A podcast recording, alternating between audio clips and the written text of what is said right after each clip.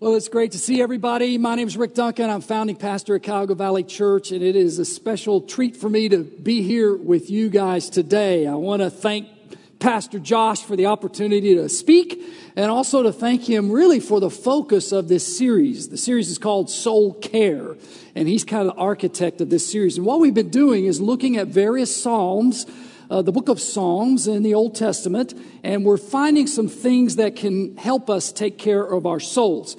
Because, hey, it's been a tough season that we've been in, and our souls have been hurt and wounded, and so what can we do to take care of our souls better? So today we're kind of focusing on the remembering soul, the remembering soul. And so here's the big idea for today. A grateful soul is a healthy soul. A grateful soul is a healthy soul. So uh, one of the best ways to care for your soul is to actually maintain an attitude of gratitude. Blessing the Lord with everything that's in us actually makes us more human.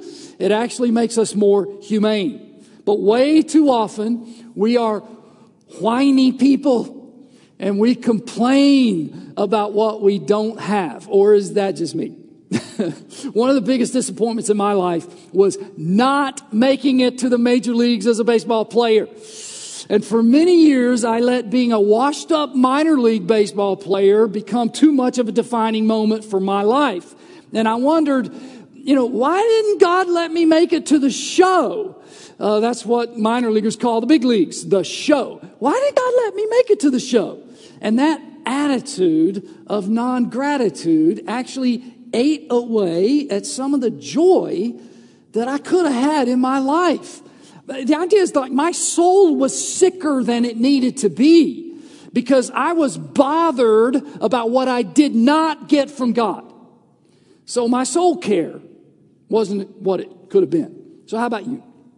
Are you caring for your own soul by maintaining an attitude of gratitude? Because it's easy for us to forget the benefits that we've actually received from the Lord. And when it when we do, it cuts into our soul care. But if you want to increase your soul's sense of blessing and joy, then you got to de- develop the, the habit of giving thanks. Because what happens when you learn to give thanks, your joy level will skyrocket no matter what you have or what you don't have. So a grateful soul is a healthy soul. So in this message, we're going to discover five reasons that our soul should be blessing the Lord with everything that's in us. The Lord forgives, the Lord heals, the Lord redeems, He crowns, and He satisfies. Uh, but before we dive into that, I want you to kind of assess your level of gratitude to God right now. So uh, I'm going to have some statements I want you to consider, and then give yourself a score on a scale of one to ten. ten being, yes, that is absolutely me. I'm just kind of like Jesus when it comes to this one. So here's the first statement. I make it a point to regularly, that's the operative word here, regularly give thanks to God for delivering me from the domain of darkness, for forgiving my sin, for saving my soul, transferring me to the kingdom of His Son. How you doing with that one? I mean, are you just like thrilled? I can't believe that you would save somebody like me. Second statement. I sometimes physically or mentally go through my home and I say to God, everything in my home, as well as the food in the cupboard and the car in the driveway, are gifts from You. So thank You for Your gracious and generous provision. How, how you doing with that one? Scale of one to ten. Do you ever just say, God, thank You for that couch? Or thank You for that rusty beater in the driveway? And the last statement, I have developed the spiritual ability of quickly giving God thanks when I experience unusual provision from Him or a deliverance from a difficult circumstance. So again, give yourself a score, a scale of one to ten. Where did you score highest? Where are you doing best? And then where did you score lowest? And, and what does that say to you about your level of genuine gratitude to God? So today, open up your Bibles, fire up your apps. We're going to be in Psalm one oh three, one oh three. And I just want to say right now, I'm not going to do this passage justice this morning. Uh, there was a great pastor, C H Spurgeon, in England in the nineteenth century. And, and he said, I don't feel up to the task of explaining this passage. He says there's too much in this psalm for a thousand pens to write. But what we'll do is we'll just scratch the surface a little bit today. And I want us to start by noticing who wrote this particular psalm. And uh, it says at the very beginning, of David. So in case you didn't know, David was the ancient king of Israel.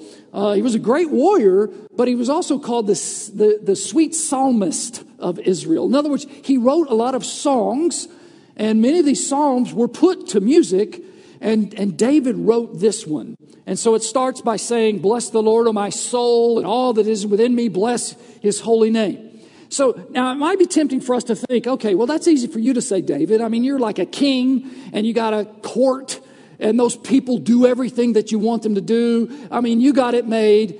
It's easy for you to bless the Lord. But I want you to think with me about David's life. He experienced a lot of limitations and losses in his life. Uh, I just kind of went through a mental uh, checklist myself about, you know, what David's life was really like. As a little boy, he was underestimated and underappreciated when compared to his brothers. As a young man, he actually had to run for his life because the previous king wanted to pin him to the wall with a spear. He had to actually run to live. His best friend, Jonathan, uh, died in battle. Uh, David's first wife despised him. He lived with the guilt and shame of having committed adultery with a woman named Bathsheba and then arranging for the death of her husband, who had been a faithful warrior in David's army. Uh, he had to bury a newborn baby.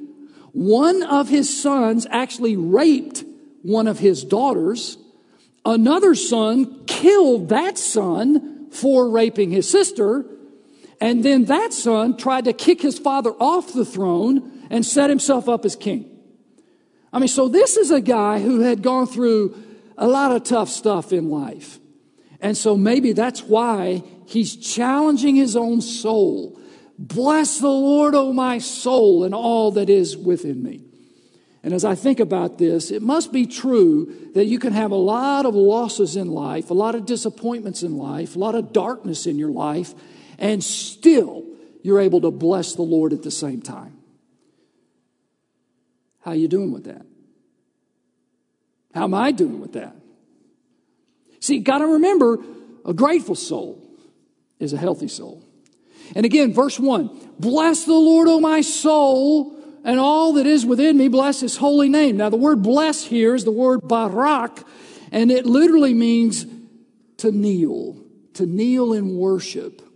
It's used in Psalm chapter ninety-five, verse six. Oh, come, let us worship and bow down. Let us kneel. That's the word, before the Lord our God, our Maker. So the idea is like I bless the Lord by kneeling before him and by submitting to him, by applauding him, by saluting him. And in this context, as we'll see, by thanking him. What we're doing is we're responding to the goodness of God's love. Now, notice again, he says, bless the Lord, O my soul. Now, that's the word for our series, right? Soul care. Bless the Lord, O my soul. Now, the soul is the essence of who you are. You have a mind, you are a soul.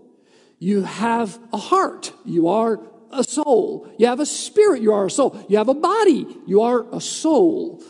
So the word soul here refers to your whole person. And the idea is like your soul can be healthy or your soul can be unhealthy. So David here is, is, is telling his soul that which makes him him to bless the Lord. And, and the idea is this is part of his plan for his soul care. So now why would David have to tell his soul, bless the Lord? It's because he knows that our souls have a tendency to just kind of go through the motions. Our souls can be um, soulless, right? We can be lukewarm. We can be kind of half-hearted in our attitudes toward God. The idea is like, I can honor the Lord with my lips, but my heart is far from him. Like we just sang some great songs here today. And as we were singing, because I knew what I was going to say, I had to challenge myself here. It's like, hey, So, sing. Don't just sing with your mouth. Sing from the deepest part of who you are. And so the idea here is you got to say to your soul, to that deepest part of you that makes you you, hey, soul, guess what? I'm, I'm blessing the Lord here. Soul, will you join me? Soul, you going to join me to bless the Lord too? Hey, soul, don't make a hypocrite out of me. Come on, soul, let's get with it. Let's bless the Lord. And then notice also it says, bless the Lord, O my soul, and all that is within me. So my mind is going to be engaged. My will's going to be engaged. My emotions are engaged. My spirit, my heart are engaged. So the idea is like, hey, hey, we're going to, from head to toe, bless the Lord. We're going to thank him. We're going to applaud him. We're going to kneel before him. And we're going to recognize his goodness and his greatness. Why is this so important? It's because the Lord knows that if you will bless him with everything that is in you, then your soul is going to grow. Your soul's going to be more healthy. Because a grateful soul is a healthy soul. Now, look at verse two. Bless the Lord, O my soul, and forget not all of his benefits. That's why we're calling this message the remembering soul. Don't forget his benefits. Now, why would we be commanded to forget not? And the answer isn't very complicated. It's because we, it's easy for us to forget. We forget what? We forget the benefits that have come to us from God. So the idea is like, I need to remember all of the good things that God has done for me and to bless him for them. So the idea is like, I got to turn up the thermostat on my attitude of gratitude. Because you see, in some places, this blessing the Lord and thanking the Lord, they go hand in hand. There's, they're like synonymous, like in Psalm one hundred, verse four. Enter his gates with thanksgiving and into his courts with praise. Be thankful to him and bless his name. Thankfulness, blessing, they go together. So I want you guys to brainstorm with me just a real quick list here, okay? So this is your turn to talk. Uh, got to talk loudly through these masks next week. We don't have to worry about that, right? So uh, I'm, I'm, I'm so happy about that. That's another thing to bless the Lord about, right? Uh, that we made it through this season. So you guys tell me, what are the benefits of gratitude? What are the benefits when we thank God? What happens? Talk to me. We grow more humble because we recognize, hey, I didn't do this good thing in my life. God did it. What else? We recognize his provision and we give glory to the one that has done all these good things for us. What are some of the other benefits of gratitude? Praise. We get grace, praise, praise. We're praising God when we do that, which is why we were made in the first place. What's the purpose of man? To give glory to God. What else? Peace. We experience more peace in our lives. Good. Keep going. We actually become more joyful when we express gratitude. Keep going. You can't let the first crowd beat the second crowd, okay? You should be more awake, more alert. Give me two more, two more benefits of gratitude. You're more like your attitude is more positive all the time.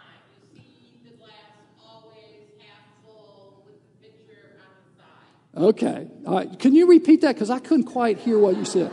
No, that's good. She she knows how to project that voice. That's good. Yeah. I don't need to repeat that. Give me one more. More loving. All right. More loving and more content.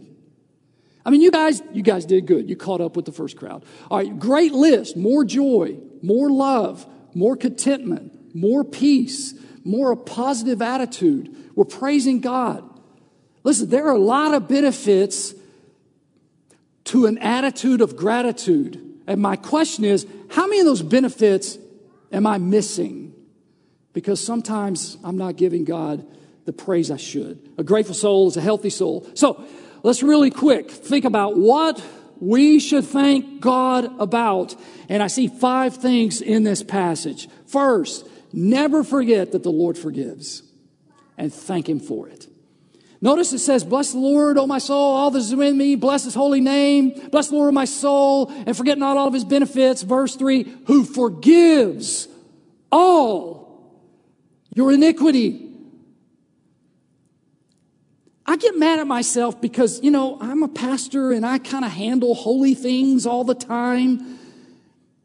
And I'm just not stunned by the fact that I'm forgiven like I used to be. And that's a terrible thing.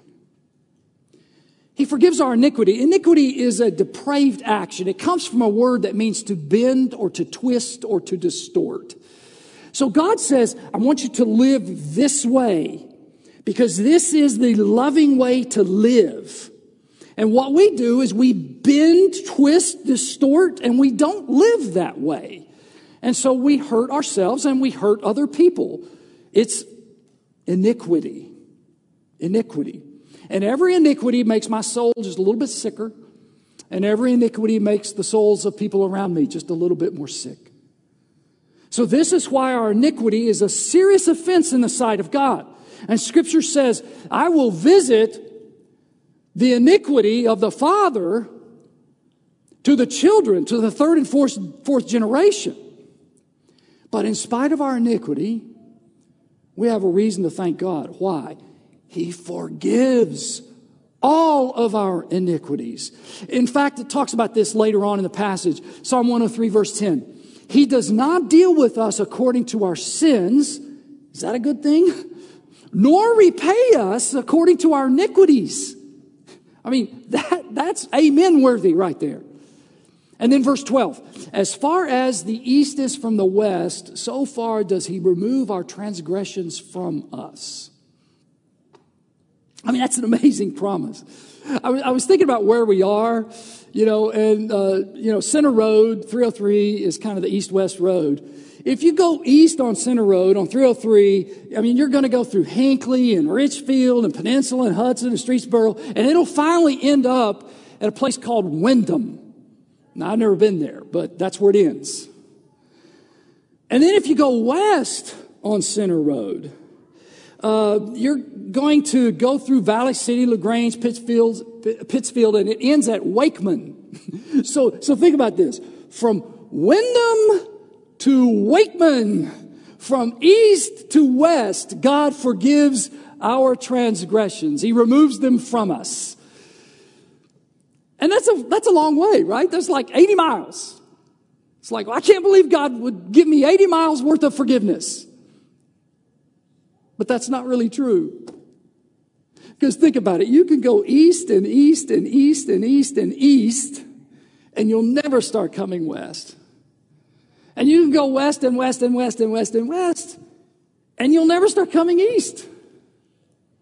When God says, I forgive your, I remove your transgressions from you as far as east is from west, he's talking about infinity. Infinity. That's the level of forgiveness that we've received. When Jesus hung on the cross two thousand years ago, he paid for all of your sins, past ones, present ones, future ones. And he hung there on the cross and he goes, it is finished. He took the wrath on himself that I should have taken, that you should have taken. The remembering soul never forgets that the Lord forgives. And we try to say, oh, my soul, thank the Lord for this. Quit being complacent and lukewarm and forgetful about it. And maybe you came here today and you had a really rough week when it came to iniquities this week. You twisted and distorted God's plan for your life. Maybe you said some things to a friend or to a family member that you wish you could take back.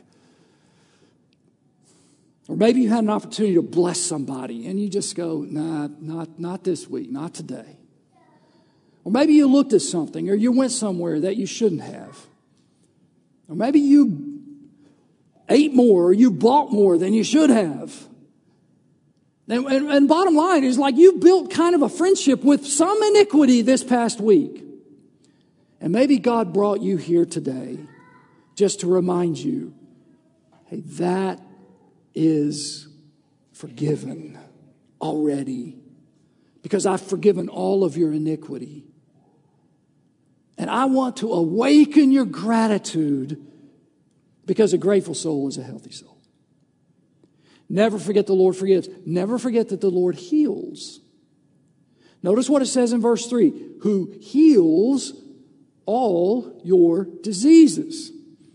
Now, let's keep our thinking caps on. We know that not all believers who get sick get well. Some believers get sick and die. Followers of Jesus that get cancer sometimes are not healed. My dad and brother died with cancer. Not all COVID cases end well.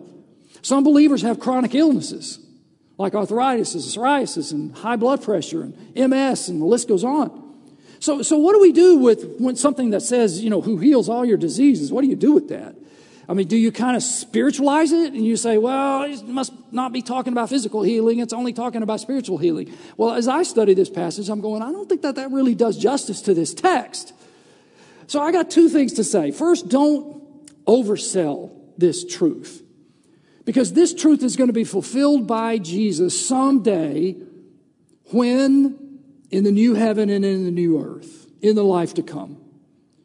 So this promise is not an overstatement, because he will heal all diseases one day in the life to come. So my brother, my dad have experienced a healing that they didn't get on this earth. But I would also say, not only don't oversell this truth, don't undersell it, because God does heal. And the healing that comes to us comes to us from God. So I think we should be looking for healing, asking for healing, and thanking God when he gives it, while remembering that in some cases, you know, the final healing is going to be in the life to come. Now, I, I, I've often thought, if we could really see what's happening inside these bodies of ours, we would see that the Lord has protected us time and time and time again from uh, viruses and cancers and bacteria and infections. I mean, what if somewhere in your body, just this past week, there was something haywire happening?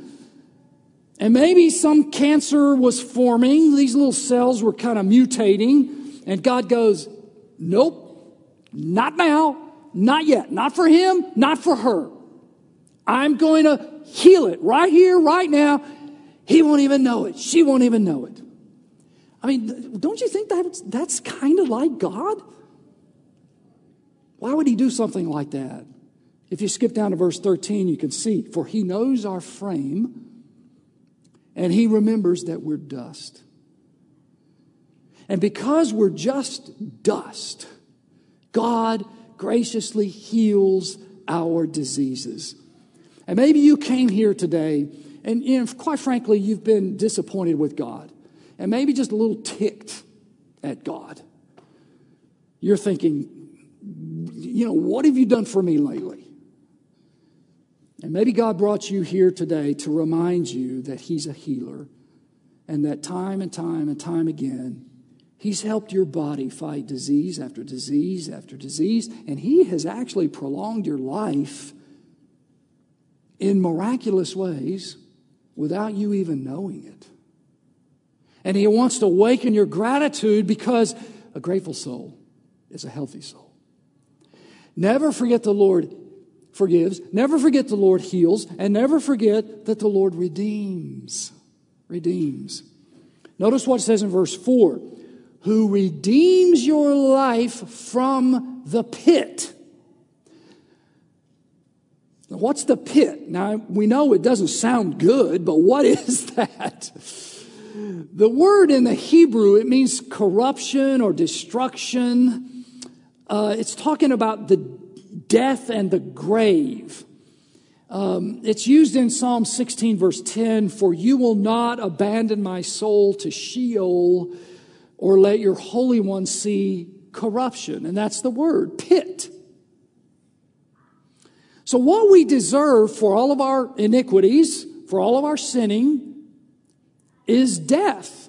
It's the grave. It's the pit. It's destruction. The Bible says the wages of sin, what I earn for my sin, what you earn for yours, is death, separation from God, the pit. That's what we got coming. And that's bad news, because later in Psalm one oh three, we see how fast life goes by. Verse fifteen, as for man, his days are like grass. He flourishes like the flower of the field. So for a little while, you know, things are looking good. And then you, you know, turn into like a sixty-seven-year-old like me. You flourish like a flower of the field for a while, but the wind then passes over it and it's gone. And its place knows it no more. And once life is over, if you don't know Jesus, we're doomed for the pit, for hell, for destruction. And that's really bad news because life is short. But the Lord has provided a way for us to have life. How? He redeems us from the pit. Now, this word redeem, it means to buy out. If somebody was a slave back in biblical days, they could be purchased, they could be redeemed, and then set free. And the idea here is biblically, we are slaves of sin and death and the grave. And Jesus has redeemed us. He bought us. And it's interesting, it says in First Peter one, he bought us not with silver and gold, but with his precious blood. The blood of a lamb, unblemished and spotless. Apart from Christ, the pit's coming. But the Lord redeems us because he loves us. You can see that in Psalm one oh three, verse seventeen. But the steadfast love is from everlasting to everlasting on those who fear him, and his righteousness to his children's children. So I can bless the Lord because he's redeemed my life from the pit. Never forget the Lord forgives, he heals, he redeems, and he crowns. He crowns. It says in verse four that he crowns us with steadfast love and mercy. So the Lord treats us, his creatures, his rebellious citizens, uh, his subjects, his servants. He treats us like kings and queens. I mean, the word crowns here could be translated surrounds. It's like a crown surrounding a ruler's head. The idea is like he surrounds us with his steadfast love and mercy. And you could see this in other places, like verse eight, the Lord is merciful and gracious, slow to anger and abounding in steadfast love. Like he's not stingy. He's not holding out on you. And then uh, verse eleven, for as high as the heavens are above the earth, so great is his steadfast love toward those who fear him. Now, when I think about steadfast love, I just have to admit, sometimes the way things are going in my life, it doesn't feel like I'm always on the receiving end of steadfast love. Sometimes our lives feel like they're disappointing, and our lives are filled with limitations and losses. And that can make us question the Lord's steadfast love. I mean, think about it. After all these years, I'm still single. Not me. I got a bride. She's working in the nursery, but some of you, after all these years, you're still single. Or maybe you're here and you know the heartache of infertility. Or, or every time you see somebody who is the age that your aborted child would have been, you feel sick inside. Or divorce has devastated your dreams. Or maybe you frankly have suffered some kind of abuse at the hands of a troubled or twisted family member or friend. Or maybe you've never been able to find a career that could provide for you or provide for your family like you really hoped. Or you think, you know, I'm deep down inside, I've always felt like I'm just kind of a disappointment to my family or my colleagues. Maybe I'm a disappointment to myself. Or maybe some disease took away somebody that you really love too soon. We all go through that, right? And it feels like, where's the steadfast love? Be honest about all of that, because your life has been filled with limitations and losses. And, and after all those things happen and you're disappointed, you should say, ouch, to God. The Psalms give us permission to say, this doesn't feel good, Lord. Yet the Spirit of God through David is teaching us that the great souls, the healthy souls, even in the midst of their disappointments and losses, still find reasons and still find ways to say thank you to God, because I'm not only seeing my limitations and losses, I'm seeing my advantages and my additions as well, because God does surround me with steadfast love, and He works all things together. The limitations and losses, the advantages and the additions, He works it all together for good. Never forget that the Lord forgives, heals, redeems, crowns, and satisfies. That's in verse five. He satisfies you with good so that your youth is renewed like the eagles. Now, to satisfy is to fill, it's to enrich. And, and God gives us good things that are pleasant and agreeable and beneficial. And then He says, bless the Lord with a grateful heart, and your youth will be renewed like the eagles. Like when an eagle is just kind of soaring and playing in the wind, you will get that kind of energy and power and youth from God. And when I read that, I'm going, you know, as be sixty-eight in a couple of weeks here, I'm like going, okay, give me a dose of that youth renewed like the eagle thing here. I want some of that. How does this happen? Well, if we will receive the good things that we have from God, and we have gratitude, and we're going to bless the Lord, then it's like you're, I'm kind of wide-eyed, and I'm enjoying life with a childlike wonder. Like, I can't, like, this is the first time I've ever tasted that. This is the first time I've ever seen that. This is the first time I've ever experienced that. That's the idea here. See, some recent studies have revealed that practicing gratitude, okay, if you will discipline yourself to have the habit of gratitude, here's what happens. You will lower cortisol, which is the stress hormone, bad for you. And you will increase serotonin, which is the happy hormone. That's good for you. Practicing gratitude, science says, will improve your immune function. It will lower your blood pressure, and it will facilitate sleep. I mean, even the secular people recognize the power of gratitude. Why would the Lord want to do that for us? Because He's our loving Father. He loves to give good things. Look at Psalm one oh three, verse thirteen. As a father shows compassion to his children, this is a good dad, so the Lord shows compassion to those who fear Him.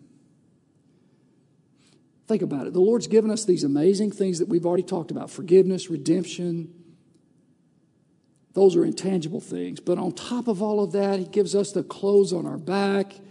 He gives us gas to put in the car. He gives us the roof over our heads. He gives us the furnishing in our homes. He's given us the breath in our lungs. He's given us specialty select vanilla ice cream at Aldi. I mean, if you ever know what to give me, I'll take that, okay? Not too much, though. He's given us so many things to enjoy. The... the The remembering soul never forgets that the Lord satisfies. He satisfies us with good things. And a grateful soul becomes a healthy soul. No wonder we should be calling out our souls. Hey, I'm blessing the Lord's soul. You going to join me with this? You going to bless the Lord too? That's why we got to call out our souls to bless the Lord. And maybe you're here today and you're thinking, man, my attitude of gratitude has been terrible. And you know, you talked about the Lord forgiving us of all of our sins, past, present, future. I'm not sure my sins are forgiven. And you've talked about how He redeems our souls from the pit. I, I'm not sure that I'm really headed to heaven. I don't know that I know that I'm going to heaven. And maybe you've never really become a child of God. And maybe today is your day. You don't have to bow your heads. You don't have to close your eyes. You don't have to come forward. But you can whisper a prayer to God. And, and it might be like this. Dear Lord God, You are incredibly generous, yet I have failed to give You the thanks that You deserve. And my soul is sick, and I need Your forgiveness. Thank You for sending the greatest gift of all, Jesus Christ. He died on a cross so I could be forgiven. He rose from the grave to give me new life. So I now turn from my sin and I receive Jesus as Savior and Lord. So heal my soul. Make me whole. Thank you for forgiving and healing and redeeming and crowning and satisfying me. Amen. Now, there's no magic prayer. These aren't magic words. But if that expresses the desire of your heart, the attitude of your heart, the posture of your heart, then I just want you to encourage you to let, let us know. Let Josh know. Let Lauren know. And you can text the word Jesus to this number, four four zero, two seven six, five five seven five. Just let the team here know what God's doing in your heart. Now, before we wrap up, I just want to give you a few ideas about habits that you could build into your own life that can help you with your soul care. Here's the first one. Uh, how about keep a gratitude to God journal? Secular people talk about a gratitude journal. I'm calling it the gratitude to God journal because we know who we're thanking. And what if you, every day you get up and you say, I'm just going to write down three things that I'm grateful for this morning. And when you go to sleep at night, you say, I'm going to write down three more things that I'm grateful for that happened this day. What a great way to start your day and end your day. And all these benefits that we talked about, increased joy and contentment and an increase in serotonin and a decrease in cortisol. All of these benefits that we talked about can grow in your life. What if you just added that little practice to your life? How about this one? Practice ACTS praying, A C T S praying. I mean, that's an old school formula for prayer. Adoration, confession, thanksgiving, supplication. A, adoration, God, I love you for. C, confession, God, I'm sorry for. And here's the heart of it. T, God, I thank you for. And S is supplication. It's a big fancy word for asking God for stuff. God, would you give me, please do this for me. And what if when you prayed, just thanksgiving is a very important part of every single prayer? What if at mealtime, everybody shared something that you're grateful for, for that day? I mean, we do that like at Thanksgiving a lot of times. Well, why not just make it routine, part of your life? What if you could actually develop a culture of gratitude in your home, in your marriage, in your family, with your kids? What if we had an attitude of gratitude in our church, a culture of gratitude? And then how about this one? Thank someone, God, and then someone for something every day. I mean, what if you just said, hey, I'm, I'm just going to make thanking this person and thanking God for that person part of my M O in life? And you could probably think of more things, too, than just these. What habits, literal habits and skills and disciplines can you develop to increase gratitude in your life? Why? Because a grateful soul is a healthy soul. It's part of God's plan to help us care for our souls. I said earlier that one of the biggest disappointments in my life was not making it to the major leagues of baseball. And um my soul was sicker than necessary because I was bothered by what I didn't get from God. You didn't let me make it to the show. But somehow God helped me flip a switch. And I realized, wait a minute, my baseball playing actually earned me a college scholarship to Vanderbilt University. While at Vanderbilt, I went on a missionary baseball team to Central America, Nicaragua, Guatemala, Honduras, and I roomed with a guy named Al Baker who played baseball at the University of Alabama. And when we came back to the States, Al Baker introduced me to this co-ed from the University of Alabama named Mary Ann, who later became my wife. We've had three great sons. Uh, we've got two grandsons. And uh, God used us to help start Cuyahoga Valley Church. And now we got a campus in Brunswick. We've started other churches in Northeast Ohio and some churches around the world. Uh, listen, why focus on what God, through baseball, did not give me when I could focus on what God, through baseball, did give me? Amen. Why not thank the Lord and watch my soul grow? What about you?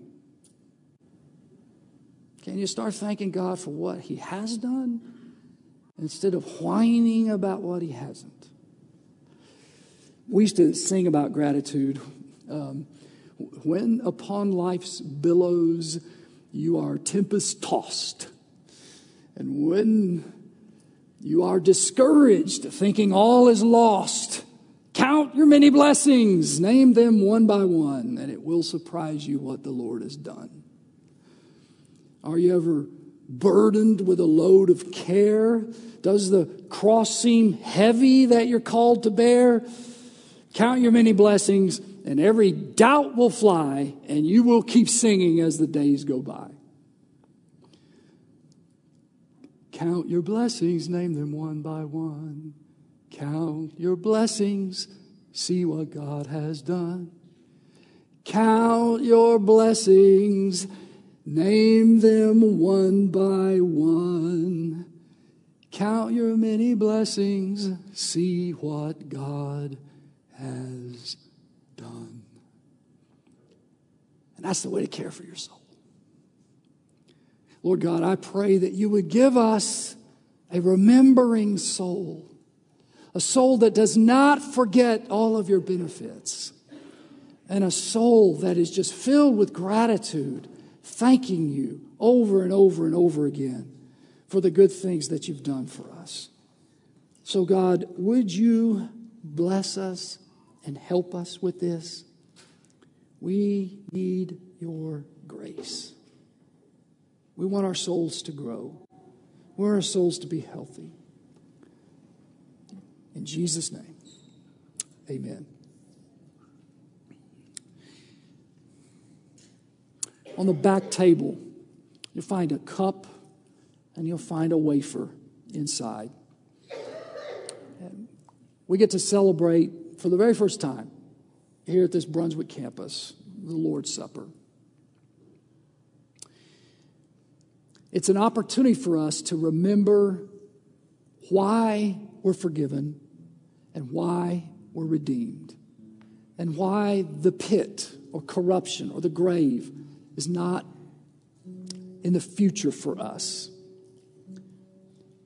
So I'm gonna, we're going to sing. We're going to give you a time to reflect. And then you're going to, if, if you feel comfortable, head back to that back table um, to pick up a cup. And then I want you to bring it back to your seat and then hold it in your hand. And then we will eat and we will drink together. It's important to remember that we do this in a way that's worthy of the Lord and what he's done for us. Let me just read to you from First Corinthians chapter eleven. I received from the Lord that which I also delivered to you, that the Lord Jesus, in the night in which he was betrayed, took bread. And when he had given thanks, he broke it and said, "This is my body, which is for you. Do this in remembrance of me." And in the same way, he took the cup also after supper, saying, "This cup is the new covenant in my blood. Do this as often as you drink it in remembrance of me. For as often as you eat this bread and drink the cup, you proclaim the Lord's death until he comes. Therefore, whoever eats the bread or drinks the cup of the Lord in an unworthy manner shall be guilty of the body and the blood of the Lord. So a man must examine himself, and in so doing, he is to eat of the bread and drink of the cup." So it's an opportunity for us. I mean, the Lord's Supper is for sinful people. It's not for people that pretend that they're okay when they're not. We're all guilty of iniquity and sin and transgression. The Lord's Supper is an invitation for sinful people to come and to remember what Christ has done in giving his body to be broken and shedding his blood so we could be forgiven. But it's also an opportunity for us to repent of those sins, to come to God with a broken heart, an bended knee, and saying, "Lord, Um, I'm sorry. Lord, please forgive. Lord, I'm renewing my commitment to you. And if we just partake and we don't think about that and we don't pray, then we're partaking in an unworthy manner. And we're incurring judgment on our own lives. So this is an opportunity for you to participate, but it's also an opportunity for you to do some soul searching and to say, oh Lord, here I come again, a sinful person, renewing my commitment, repenting of my sin, wanting to live for you anew and afresh. So as the team plays and sings, as you feel led by the Spirit, head back, pick up a cup, hold it in your hand, and then we'll eat and celebrate together.